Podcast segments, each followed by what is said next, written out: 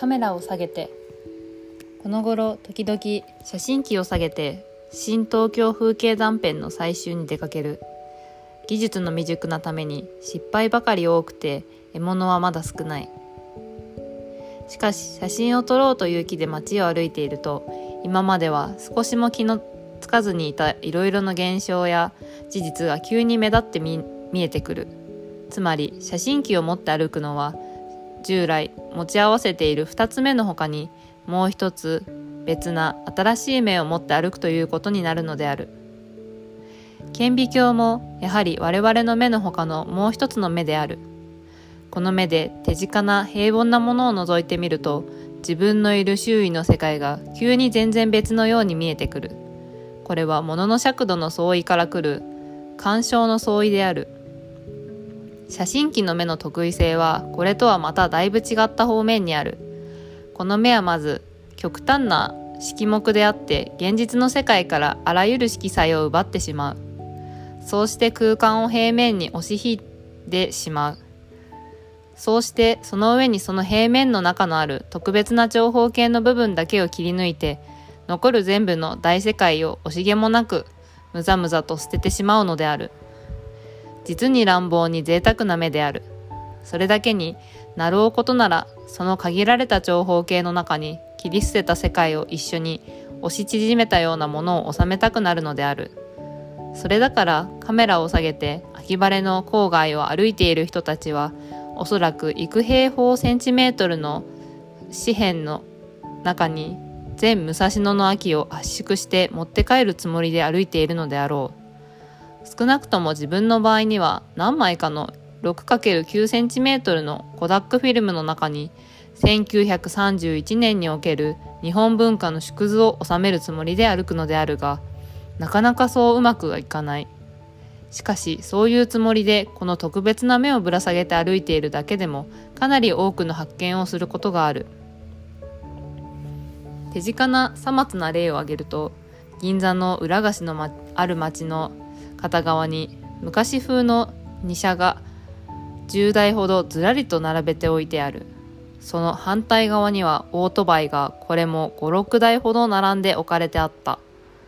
その平凡な光景がカメラの目からは非常に面白く見えるのであった。昭和通りに2つ並んで立ちかかっている大ビルディングの鉄骨構造を狙ったピントの中へ板橋あたりから来たかと思う。ダバが顔を出したり小さな教会堂の門前へ隣のカフェの開業祝いの花輪飾りが押しあ押し立ててあったりまた日本一モダンなショーウィンドウの前に目指しの頭が2つ3つ転がっていたりするものもやはりカメラの目を通して得られた小さな発見であった。こういう目を持って見て歩いた新東京の市街ほど不思議な市街はおそらく世界中どこを探してもないのであろう。極端な古いものから極端な新しいものまでが平気で極めて当たり前な顔をして隣り合い並び立って仲良く賑やかに1931年らしい東京ジャズを奏でているのである。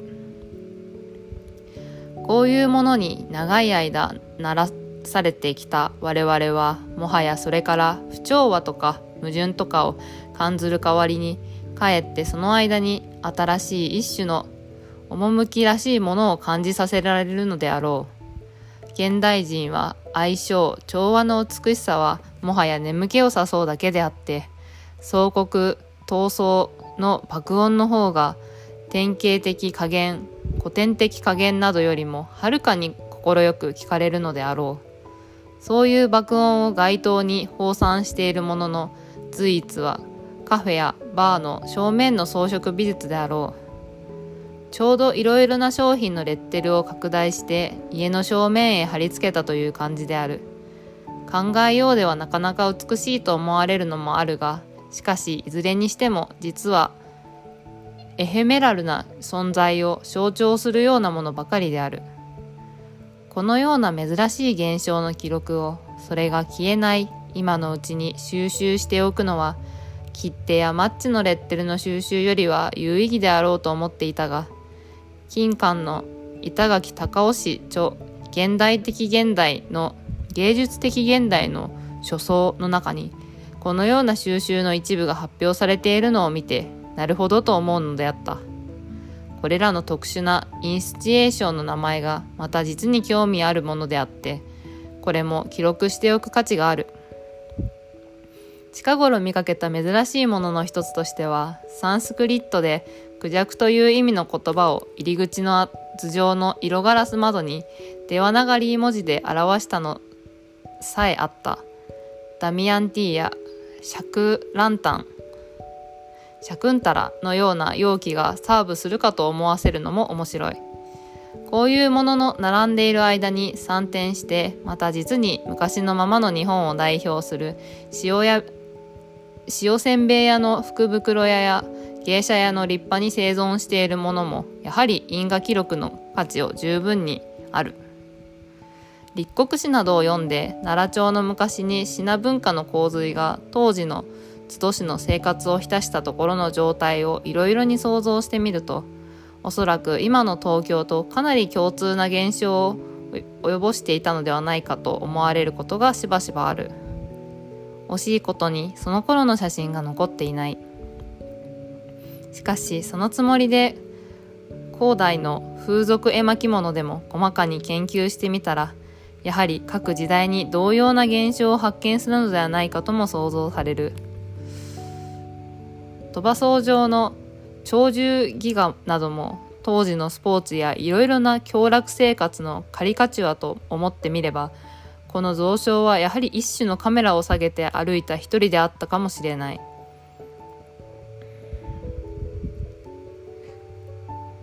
この上層にアメリカ野球選手との試合を記録させなかったのは残念である。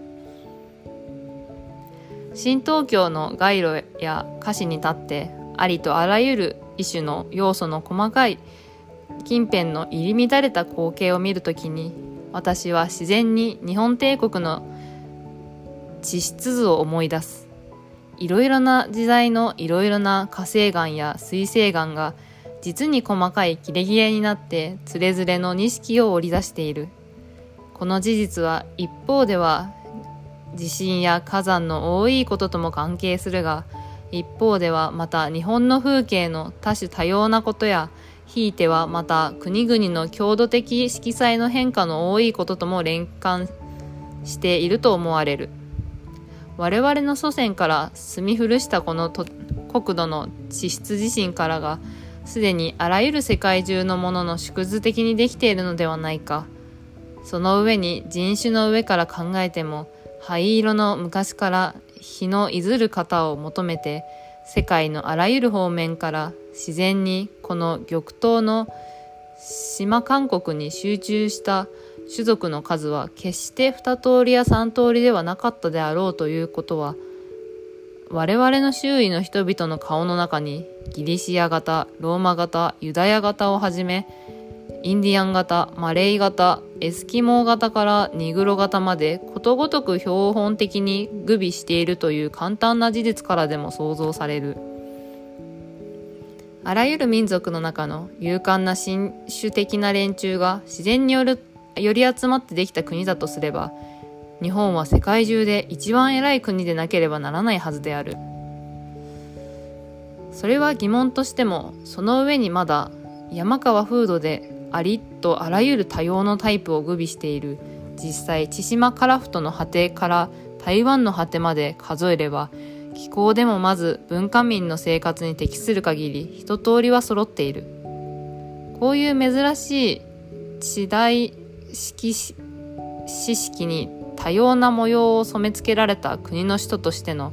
東京市街であってみればおもちゃ箱やゴミ箱をひっくり返したような乱雑さないしはつれづれの錦の美しさが至る所に見出されてもそれは別に不思議なこともなければが外嘆することも当たらないことであるかもしれない。そしておそらく古い昔から実質的には今と同じ状態が何遍となく少しずつ違った形式で繰り返されながらあらゆる異種の様子が要素がおのずから消化された同化され消化され同化され無秩序の混乱から統計統制の固有文化が発育してくるとたとえ誰がどんなに骨を折ってみても日本全体を赤色にしろ白色にしろただの一色に塗りつぶそうという努力は結局無効に終わるのであろうと思われる。それにはまず日本の地質から気候から改造していかなければおそらくできない相談であろう。日頃から抱いていたこんな考えが昨今カメラを下げて復興テートの裏菓子を歩いている間にさらにいくらかでも補助されるような気がするのである。西洋を旅している間に出会う黄色い顔をした人間が日本人であるかシナ人であるかを判断する一つの簡単な目標は写真機を下げているかいないかであるといった人がある。頭皮は別として面白い話である。一体日本人ぐらいいわゆる風景に対して関心を持つ国民が他にあるかどうか自分には疑わしい。文人画の元祖である中華民国でも美術の本場であるフランスでも一般人士の間には対して間に果たして日本の老老若にゃんにょに共通な意味での良い景色を召喚する心持ちがあるかどうかわからない。少なくともアメリカの100万長者がアルプスの空気と光線に健康とエネルギーを求めて歩く間に多くの日本人の観光客はその他におまけとして山水の美の中から日本人らしい詩を拾って歩くであろう。そうしてもう一つのお土産には思い思いのカメラの目にアルプスの魂を圧縮して持ち帰ろうとするのである年中同じ電気の国では天気という言葉が無意味であると同じようにどこまで行っても同じような景色ばかりの国に置い立った民族には風景という言葉は存在理由がないはずであるシベリアの農民やモンタナのインド人にこの言葉があるかどうか聞いてみたい。英語やドイツ語がフランス語の風景という言葉にしても、それが我々の言う風景とは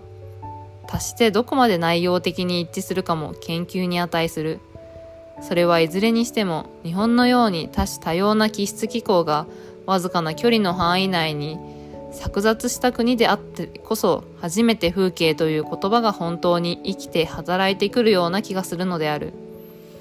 こういう風景国日本に生まれた旅客にカメラが各べからざる旅伴であるのも不思議な不思議はないであろう。親譲りの目は物覚えが悪いので有名である。朝晩に見ている懐中時計の6時がどんな字で書いてあるのか人に聞かれると孫つくぐらいであるが写真の目ぐらい記憶力の優れた目もまた珍しい。1秒の50分の1ぐらいな短時間にでもあらゆるものをすっかり認めて一度に覚え込んでしまうのである。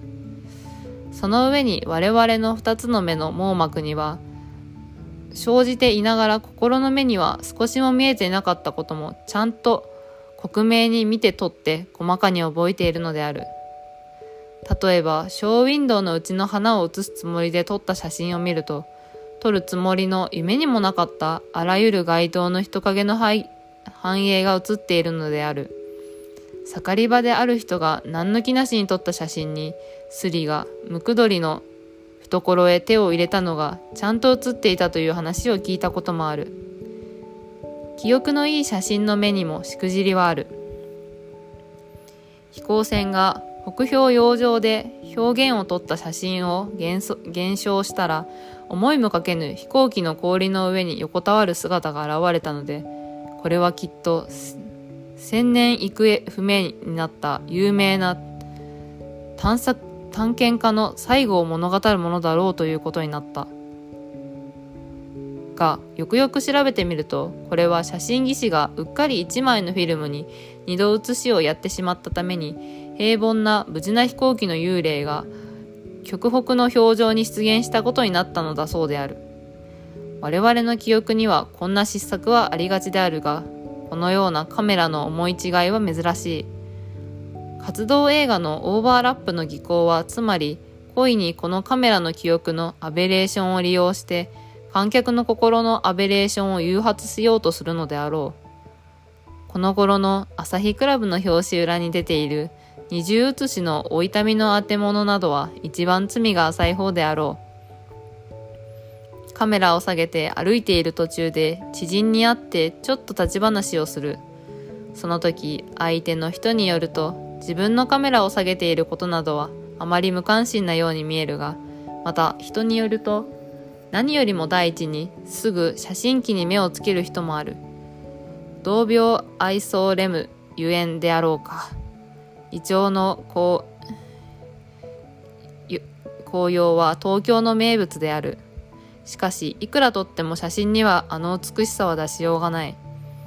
そのイチョウも次第に落葉して、ほうきを立てたような梢に